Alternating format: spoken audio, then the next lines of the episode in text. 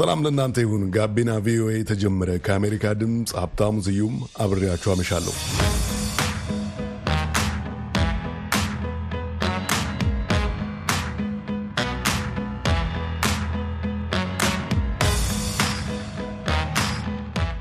በልዩ ልዩ ምክንያቶች ከሀገራቸው የሚወጡ ኢትዮጵያን ቁጥር እየጨመረ መሆኑ ይገለጻል። በውጭ ተወልደው የሚያድጉ ልጆችም በተመሳሳይ ቁጥራቸው እየበዛ መሆኑ ይነገራል። ወላጆች የሚመጡበትን ኢትዮጵያዊ ባህል እሴትና ሃይማኖታዊ አስተምሮትን በሚያንጸባርቅ መንገድ ልጆቻቸውን ለማሳደግ ጥረት ማድረጋቸው አልቀረም።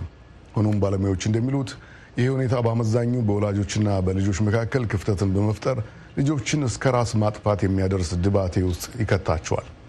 ልጆችን በውጭ ሀገር የሚያሳድጉ ወላጆች የሚገጥሟቸው ተግዳሮቶች ዙሪያ ስመኝሽ የቆየ ባለሙያዎችንና ወላጆችን አነጋግራለች። በቀጣዩ ዘገባ ተካተዋል። የ19 ዓመቷ ማህሌት ደምሴ ተወልዳ ያደገችው ዩናይትድ ስቴትስ አትላንታ ግዛት ውስጥ ነው። ለወላጆቿ ብቸኛ ልጅ በመሆኗም ከኢትዮጵያዊ እናቷና አባቷ ጋር ቅርብ ግንኙነት እንዳላት እንዲሁም የኢትዮጵያን ቋንቋ ባህልና ሃይማኖት አውቃ እንድታድግ ይጥሩ እንደነበር ትናገራለች። ስለ ሁሉ ነገር ኦፕነን በጣም እናወራለን። ብዙ ምንም የምንደባበቀው ነገሮች የሉም። ስለዚህ በጣም አሪፍ አስተዳደግ ነበረ። በሁሉ ነገሩ በባህሉ በጣም እናከብራለን። ከቤተሰቦቻችን ጋር እንገናኛለን። ገና ብቲ፣ ፋሲካ ብቲ ሁሉን ነገር እናደርጋለን። አሁን ዩኒቨርሲቲ ስለገባ ነው ቤተክርስቲያን መሄድ ብዙ ያልቻልኩት ግን እሁድ እሁድ ሁሌም ቤተክርስቲያን እንሄዳለን አብረን። አሁን በመርሰር ዩኒቨርሲቲ የሕክምና ትምህርቷን የምትከታተለው ማህሌት በኢትዮጵያዊ ባህልና ወግ ቀርጸው ያሳደጓት ወላጆቿ እሷን ለአደጋ ያጋልጣል ብለው ከሚያስቧቸው ነገሮች እንድትርቅ ክልከላዎችና ገደቦች እንደነበሯቸውም ታስታውሳለች። ወይ ተይ ይበዛል፣ አታስቢው ነው የምባለው። ለምሳሌ ተይ የምትባያቸው ነገሮች ምንድን ናቸው? sleepover አይቻልም። አንዳንዴ ውይ ለምን እዚህ ለምን እነሱ እንደዚህ ያደርጉኛል? ምንድን ነው አሜሪካንን ምናምን ለምንድን ነው የኢትዮጵያ ሀሳባቸውን እዚህ እንደዛ የሚያስቀምጡት ብዬ አስባለሁ። ግን ከአስራ ስድስት አስራ አምስት አመት በኋላ ገባኝ ምክንያታቸው ለምን እንደሚከድ በቃ እናቴን ሳወራት ትነግረኛለች። አይ ላንቺ ብዬ ነው ላንቺ ብዬ ነው ስትደጋግም ስትነግረኝ በቃ ገባኝ። ብዙ ከቤተሰቦችሽ ጋር ካልተግባባሽ እና ካላወራችሁ በቃ መቼም አይገባሽም። በዛ ጊዜ በቃ አልገባኝም ለምን እንደዚህ እንደሚያደርጉ ግን ሳድግ በቃ አንደርስታንድ አደረኳቸው። ምክንያቱን ለእኔ ብለው ስለሆነ በቃ ገባኝ። ከኢትዮጵያ ውጭ ተወልደው የሚያድጉ ሁሉም ልጆች ግን እንደ መሀሌት በለጋ እድሜያቸው ተረድተው የቤተሰቦቻቸውን የአስተዳደግ እሴትና የሚያሳድርባቸውን ተጽዕኖ አይቀበሉትም።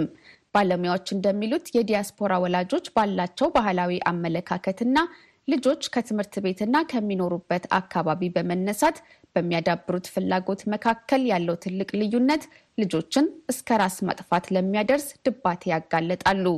በዋሽንግተን ዲሲ፣ ሜሪላንድ እና ቨርጂኒያ የሚኖሩ አፍሪካዊ ወላጆችንና ልጆቻቸውን በዚህ ዙሪያ የሚያማክረው የስነ ማህበረሰብ ጥናት ባለሙያው ማቴዎስ ደሳለኝ እንደ አውሮፓውያን አቆጣጠር በ2016 ያቋቋመው ተቋምም በዋናነት በልጆችና በወላጆች መካከል የሚፈጠረውን ይህን ክፍተት ለመሙላት ይሰራል።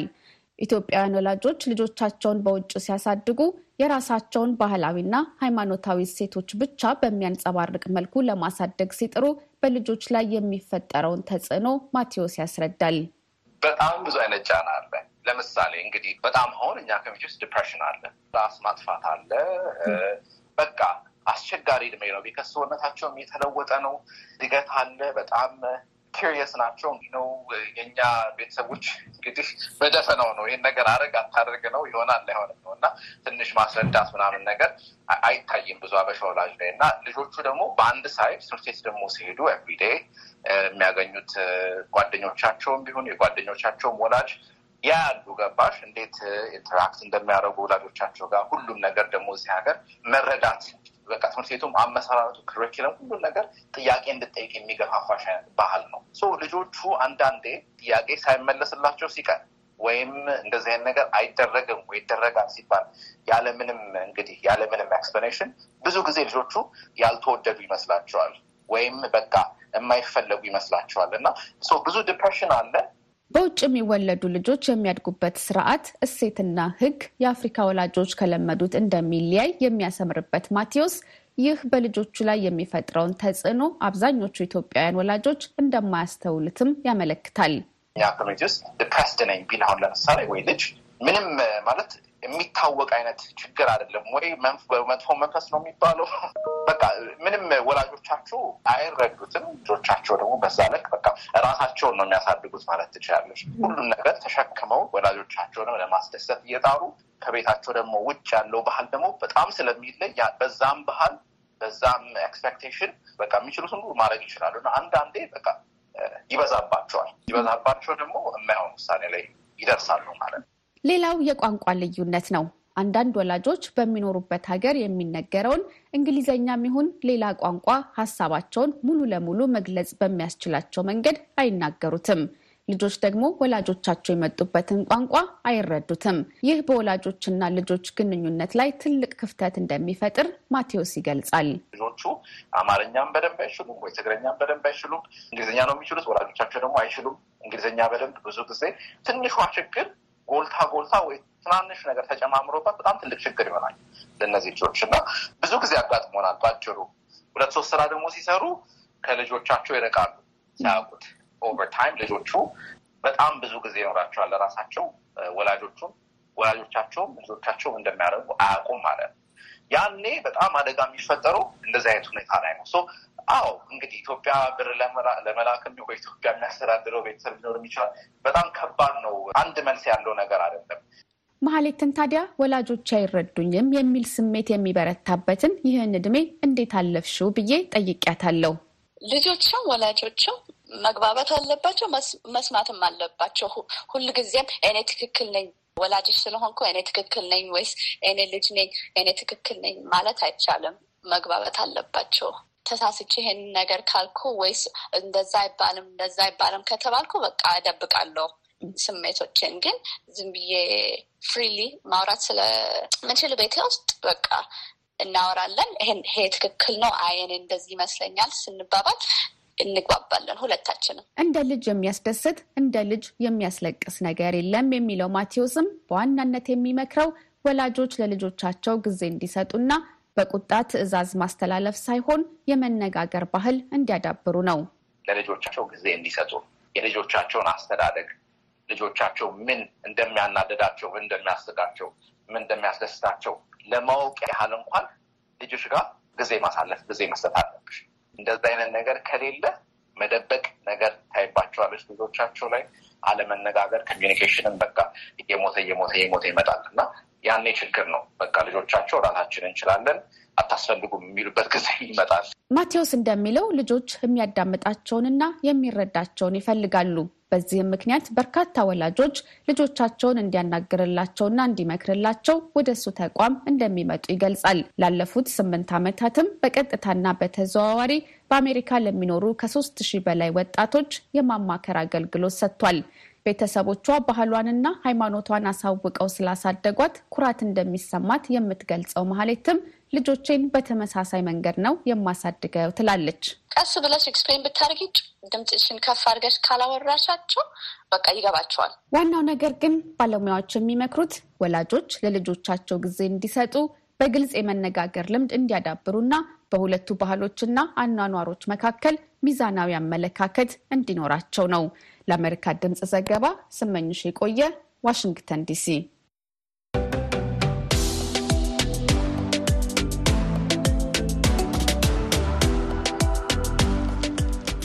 ጋቢና ቪኦኤ ከአሜሪካ ድምፅ ይቀጥላል። በዓለም ላይ የተጠቃሚዎቻቸው ቁጥር እየጨመረ የመጣው የማህበራዊ ትስስር ገጾች ተጽዕኖ ከጊዜ ወደ ጊዜ እያየለ ስለመምጣቱ ይነገራል። ከ20 ሚሊዮን በላይ የኢንተርኔት ተጠቃሚዎች እንደሚኖሩባት በምትገመተው ኢትዮጵያ ማህበራዊ ብዙሀን መገናኛው ከጥቅሙ ይልቅ ጉዳቱ አመዝነዋል ሲሉ የሚከራከሩ አሉ። አስማማዋየ ነው በዚህ ጉዳይ ላይ ቀጣዩን ዘገባ አሰናድተዋል። ኑሮውን በቨርጂኒያ አሜሪካ ያደረገው የኢንፎርሜሽን ቴክኖሎጂ ባለሙያው ከባዱ ሙሉቀን የዘወትር ተጠቃሚ ባይሆንም እንደ ቲክቶክና ዩቲዩብ ያሉ የማህበራዊ ትስስር ገጾች ላይ የሚለቀቁ ይዘቶችን እንደሚመለከት ይገልጻል። ከባዱ እንደታዘበው የቴክኖሎጂ መምጣት ጥቅሞች ቢኖሩትም እንደ ኢትዮጵያ ባሉ ሀገራት ግን ጉዳቱ አመዝኗል። ያልተረጋገጠ ወሬ፣ በሀሰት የተዘጋጀ ወሬ በማስተላለፍ ለአንዳንዱ ጨዋታና ቀልል ሊመስለው ይችላል። ግን አልፎ ተርፎ ሰዎች ህይወትንም ሊያጠፋ ሰላም ሊነሳ የሚችል ጉዳትም ነገር ደግሞ አለው። በተለይ በተለይ እንደ ኢትዮጵያ አይነት ለቴክኖሎጂ የሚሆኖችም አይነት እውቀቶች ትንሽ ወደኋላ የቀሩ አገሮች ላይ ጉዳቱ እየበለጠ ብዙ ነገር ሲያስከትል እናያለን እና በእኛም ሀገር የማየው ይሄንን ነው። ብዙ ጊዜ ደግሞ የ social media በተለይ ዩቲዩብ እና ቲክቶክ የገቢ ምንጭ ሆኖ ስለሚያገለግል ሰዎች እንደ ለገንዘብ ማግኛ ሲሉ ትንሽ ኃላፊነት የጎደለው አይነት መልክቶች እና ሁኔታዎችን ማስተላለፍ በብዛት ይታይበታል። ሊቀ ትጉሃን ቀሲስ ታጋይ ታደለ የወቅቱ የኢትዮጵያ ሃይማኖት ተቋማት ጉባኤ ጠቅላይ ጸሐፊ ናቸው። ከዚህ በፊት በራሳቸው የገጠማቸውን ጉዳይ ዋቢ ያደረጉት ጠቅላይ ጸሐፊው ማህበራዊ ብዙሃን መገናኛውን ይኮንናሉ። በተለይ ቲክቶክ እና ዩቲዩብ ላይ ብዙ ነውሮች አሉ። በነገራችን ላይ በግልጽ ለመነጋገር ካልተሳደቡ ማንም ከፍቶ አይላቸው። የሚሳደቡት interview አድርገውት ወይም አናግረውት የሆነ ቪዲዮ የሚቀዱት አኳን ቢያጡ ቪዲዮ ፈልገው ቆራርጠው ለሚፈልጉት assumption ይጠቀሟታል። ከዛ በኋላ እገሌ እኮ ዝምታውን ሰበረ ይሉሃል። እኔም የገጠመኝ ነገር አለ። ገብርኤል አስተምሬ እውነታውን ስለ እውነት ስለ አካባቢ ስላለው ነገር ዝምታቸውን ቀሲስ ዝምታቸውን ሰበሩ ይላል። ምን ዝም እንዳልኩት አላውቅም። ምን እንደሰበርኩም አላወቁም። ገና ደግሞ ሳቢ ይገርመኝ እና እንዲህ ብቻ እንደዚያ ሰው ልኮልኝ አይቼው ነው። ዞሮ ዞሮ ያልሰረቀውን ሌባ ነው በማለት ነውር ፈልገው የሆነ ለማስጠላት የሚሰሩ ስራ ይሄ ደግሞ ከአስተምሮ ከሃይማኖት አስተምሮ ያፈነገጠ ብቻ ሳይሆን ነገም በፈጣሪ የሚያስጠይቅ እንዲያደርገው ሰርተው የሚያሸማቅቁ ገንዘብ የሚደራደሩ አንዱን ከማይመለከተው ጋራ ቪዲዮ እያገናኙ እየቆራረጡ የሚሰሩ እና ከዛም በገንዘብ የሚደራደሩ ብዙ አሉ። በየዓመቱ የማኅበራዊ ትስስር ገጾች ተጠቃሚዎችን ቁጥር ሪፖርት ይፋ የሚያደርገው We Are Social የተሰኘ ድረገጽ ባለፈው ሳምንት ባወጣው የ2024 ሪፖርቱ የተጠቃሚዎች ቁጥር ከ5 ቢሊዮን ማለፉን አስታውቋል።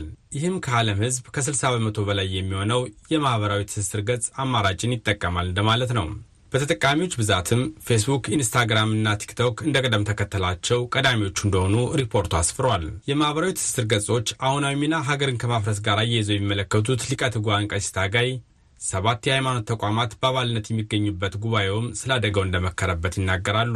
ሀገርን የገነባ ነው ልል አልችልም። ሀገርን እያፈረሰ ያለው አንዱ በዚህ በማህበራዊ ትስስር ገጽ ውስጥ የሚተላለፉ የጥላቻ ትርክቶች፣ ንግግሮች፣ መሰዳደቦች፣ መበሻሸቆች፣ ፉክክሮች የሚታዩበት ባላግባብ የተያዙ የ social media ገጾች ናቸው። ለዚህ ሁሉ እንደዳረጉን እንደ ጉባኤ በትክክል እናምናለን። አንደኛ ከአስተምሯችን አንጻር ምንድን ነው ያተረፍነው? በዚህ ልክ ህብረተሰቦቻችንን የአማኝ ሀገር ነው ይባላል። ማለትም በአንድም በሌላም ዘጠና ስምንት ዘጠና ሰባት percent ኡ አማኝ ያለባት ሀገር ነች ኢትዮጵያ። አሁን በዚህ ልክ ነው ወይ አማኙ እያደረገ ያለው የሚያምን ፈጣሪውን የሚያከብር ለፈጣሪው የሚገዛ ህዝብ እንዲህ ያደርጋሉ ወይ ብለህ በምጠብቅበት ሁኔታ የክተት አዋጅ፣ የግደል አዋጅ የእጥፉ እንጠፋፋ አዋጅ የሚያውጁት በዩቲዩብ እና በ social media ነው። ከዚህ አንጻር እንዴት ነው የ social media ውን ለበጎ ነገር እንዴት እናውለው? ከጥላቻ እንዴት እንውጣ? ከብሽሽቅ እንዴት እንውጣ? በእንቅርት ላይ ጆሮ ደግፍ ነው። ኢትዮጵያ ባለባት በተለያዩ የእርስ በርስ ጦርነቶች ውስጥ እንደገና ደግሞ እንደዚህ አይነት መበሻሸቆችና ጥላቻ ንግግሮች ተጨምረው ኢትዮጵያን እንዴት ነው ወደ ቀደም ወደ ሌላው ትውልድ ማሻገር ምንችለው? እንዴት ከዚህ አዙሪት ውስጥ መውጣት አንችልም? የሚሉ ጉዳዮችን ተደጋጋሚ እንደ ጉባኤያችን እያነሳ በተለይ ከሃይማኖት አባቶች እና ከሃይማኖት ተቋማት የሚጠበቀውን ስራ እኛ እንዴት ነው ንጹህ ነን ወይ የሚሉትን ለምን አባቶች አካባቢም እንደዚህ አይነት ችግሮች አንዳንድ ጊዜ በጣም ከጫፍ የወጣ ያፈነገጠ አካሄድ የሚታዩባቸው አባቶች አንዳንድ አባቶችም አሉ። ከወጣቱም ባልተናነሰ ማለት ነው። ኢትዮጵያን ጨምሮ በዓለም ላይ ደንበኞቹ የደሩላቸው የማህበራዊ ትስስር ገጾች አዎንታዊ ሚናም ሊዘነጋ አይገባም የሚሉት ደግሞ በዋቸሞ ዩኒቨርሲቲ የሥነ ሰብ ጥናት ወይም social anthropology መምህር የሆኑት አቶ አንዷለም አሰፋ ናቸው። ብዙ ወጣቶች የስራ እድል ፈጥረውበታል። የገቢ ምንጭ አግኝተውበታል። ለህብረተሰቡ የመረጃ ተደራሽነትን የበለጠ አስፋፍቷል። ግለሰቦች መረጃ፣ ትምህርታዊም፣ ሌሎች መልካም ጥሩ የሚባሉ መረጃዎችን ለህብረተሰብ ማድረስ እንዲችሉ ምክንያት ሆነዋል። ሰዎች ወይንም ግለሰቦች በተለያየ ጊዜ ሲቸገሩ ወይንም የተለያየ ጉዳይ ሲገጥማቸው በእነዚህ ማህበራዊ ሚዲያዎች ላይ የድጋፍ ማሰባሰቢያዎች ይደረጋሉ። ይሄ በጣም መልካም ነገር ነው። ለሀገርም የተለያዩ አይነት መሰባሰቦች፣ ማህበራዊ መረባረቦች ሲያስፈልጉ በእነዚሁ social media ዎች ላይ በርካታ ስራ ይሰራል። እንደ አውሮፓውያን አቆጣጠር በ2023 የኢትዮጵያ ኢንተርኔት ተጠቃሚ ቁጥር ከ20.8 ሚሊዮን ያላነሰ እንደነበረም የ We Are Social አጋር የሆነው DataReportal የተሰኘ ተቋም ያጠናቀረው መረጃ ያሳያል። በየዓመቱ ያለው እድገትም 16.7 በመቶ መሆኑንም ሪፖርቱ ገልጿል። ከዚህ ውስጥ 6.4 ሚሊዮን ወይም ከአጠቃላይ ሕዝብ 5.1 በመቶ ያሉ የማኅበራዊ ትስስር ገጽ አማራጭ ተጠቃሚ እንደሆነ ይታመናል። አሁን ላይ ጉዳታቸው እያመዘነ መጥቷል በሚለው ሀሳብ የሚስማሙት አቶ አንዷለም ይህም በአብዛኛው ከአጠቃቀም ችግር የሚነሳ ነው ይላሉ። በዚህም ምክንያት እየደረሱ ያሉ ማኅበራዊ መዛነፎችም በዝተዋል ሲሉ ይናገራሉ። እንደሚታወቀው የእኛ ሀገር ማህበረሰብ ጠንካራ ሃይማኖታዊና ባህላዊ እሴቶች ያሉት ማህበረሰብ ነው። አብዛኛው የዕለት ተዕለት ህይወታችንም በእነዚህ ሃይማኖታዊና ባህላዊ እሴቶቻችን ከባህላዊ እሴቶቻችን ከሚቀዱ ህግጋት በእነዚህ ህግጋት የሚመራ ነው።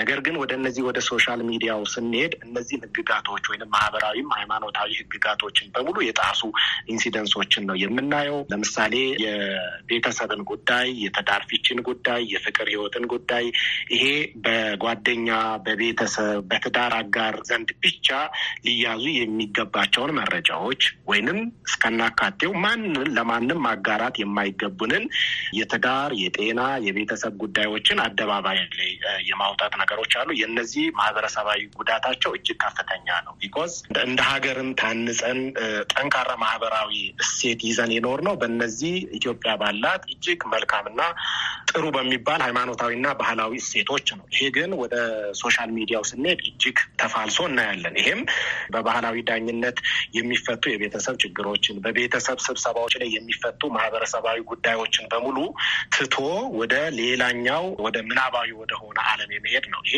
እንደ ሀገር አጠቃላይ ባህላዊ መፋለስን ወይንም የማህበረሰባዊ እሴት መፋለስን ያስከትላል። በርካታ ማንያን ያላቸው የሃይማኖት ተቋማት በማህበራዊ ትስስር ገጽ አማራጮች አጠቃቀም ላይ የሚስተዋሉ ችግሮችን በአስተምሮቻቸው እንደሚያቃኑ ይጠበቃል የሚሉት ሊቀ ትጉሃን ቀሲስ ታጋይ ታደለ ጅምር ስራዎች ስለመኖራቸውም ይናገራሉ።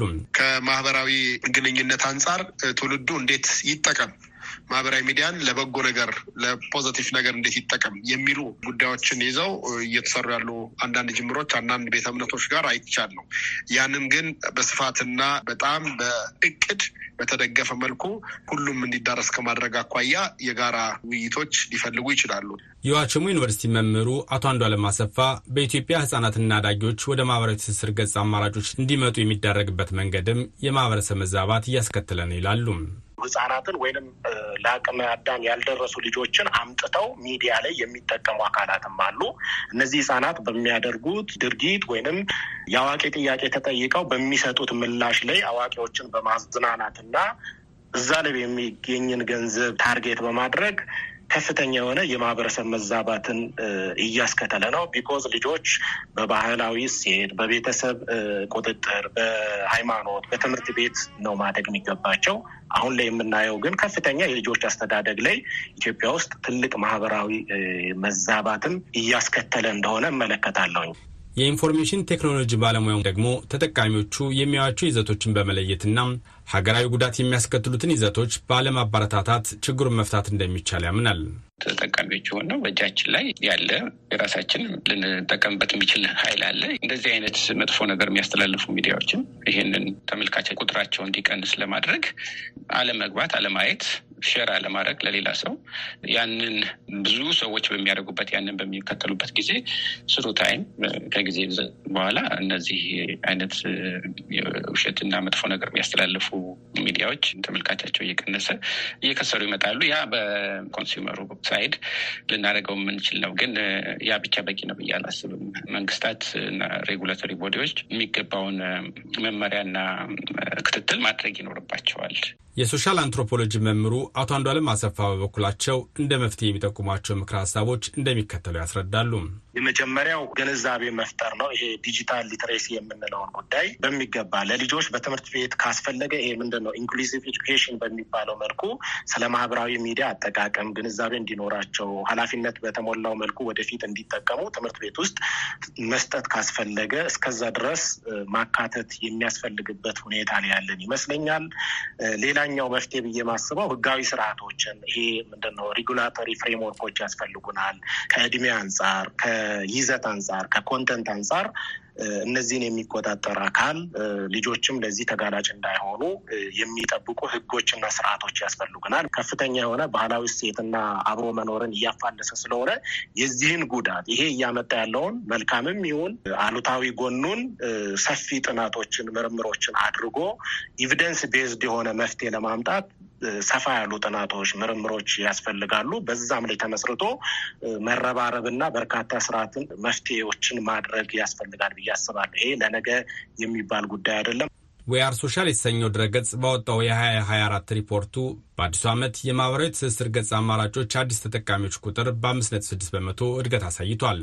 ከአጠቃላዩ አምስት ቢሊዮን በላይ ተጠቃሚዎችም የሜታ ኩባንያ የሆኑት ፌስቡክና ኢንስታግራም በድምሩ ከ3.8 ቢሊዮን በላይ የሆነውን ተጠቃሚ ያስተናግዳሉ። ለአሜሪካ ድምፅ አስማማው አየነው፣ ዋሽንግተን ዲሲ።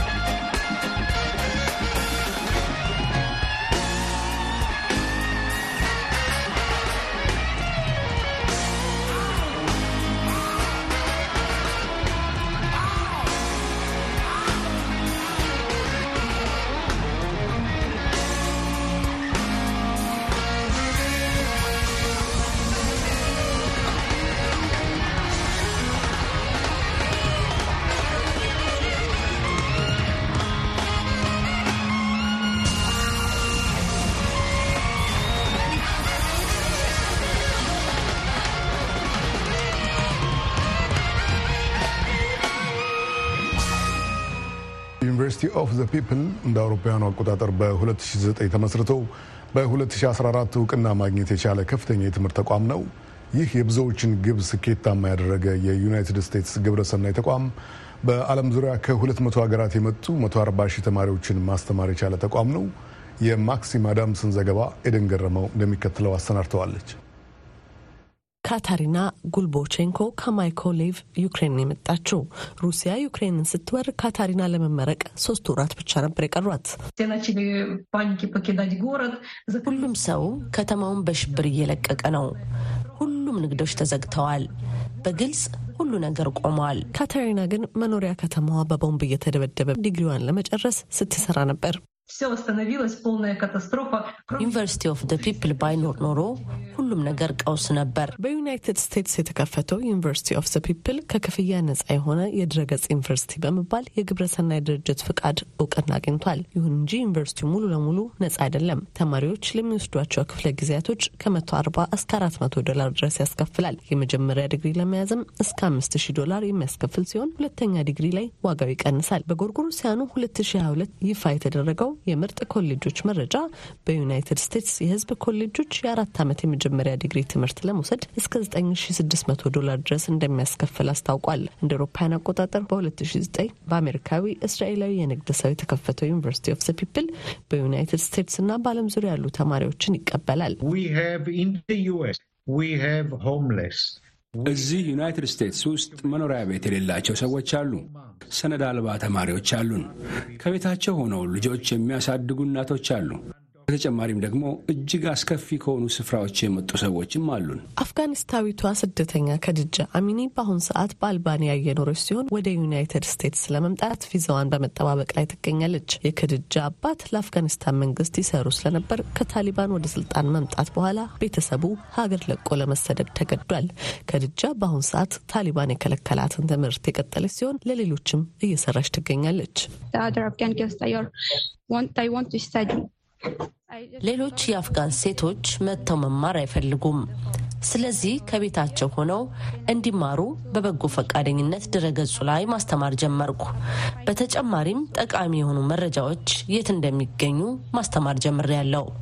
ትምህርት መሰረታዊ መብት በመሆኑ ሁሉም ሰው እድሉ ሊኖረው ይገባል ብዬ አምናለሁ። ያንን እያደረግን ያለ ነው። ለሁሉም ሰው ተደራሽና ተመጣጣኝ መሆን የሚችል የከፍተኛ ትምህርት ስርዓት አዘጋጅተናል። በአሁኑ ሰዓት ዩኒቨርሲቲ ኦፍ ዘ ፒፕል ከ200 ሀገራት የተውጣጡ 130 ሺህ ተማሪዎች ይማሩበታል። 26 ሺህ የሚሆኑ ሰራተኞችና በጎ ፈቃደኞች ያሉት ሲሆን በንግድ አመራር፣ በኢንፎርሜሽን ቴክኖሎጂና በጤና ሳይንስ እንዲሁም ደግሞ በሌሎች የትምህርት ዘርፎች ያስተምራል። ሻይሬ ሼፍ የዩኒቨርሲቲው ፕሬዝዳንትና መስራች ናቸው። ትምህርት መሰረታዊ መብት በመሆኑ ሁሉም ሰው እድሉ ሊኖረው ይገባል ብዬ አምናለሁ። ያንን እያደረግን ያለ ነው። ለሁሉም ሰው ተደራሽና ተመጣጣኝ መሆን የሚችል የከፍተኛ ትምህርት ስርዓት አዘጋጅተናል። ዩኒቨርሲቲ ኦፍ ዘ ፒፕል እንደ ኤደንብራና ማክጂል የመሳሰሉ ግንባር ቀደም ዩኒቨርሲቲዎች ጋርም ይሰራል። በተጨማሪም ከቢል ኤንድ ሜሊንዳ ጌትስ ፋውንዴሽን እንዲሁም ደግሞ ከግዙፎቹ የቴክኖሎጂ ተቋማት ኢንቴልና ጉግል ድጋፍና እርዳታ ይደረግለታል።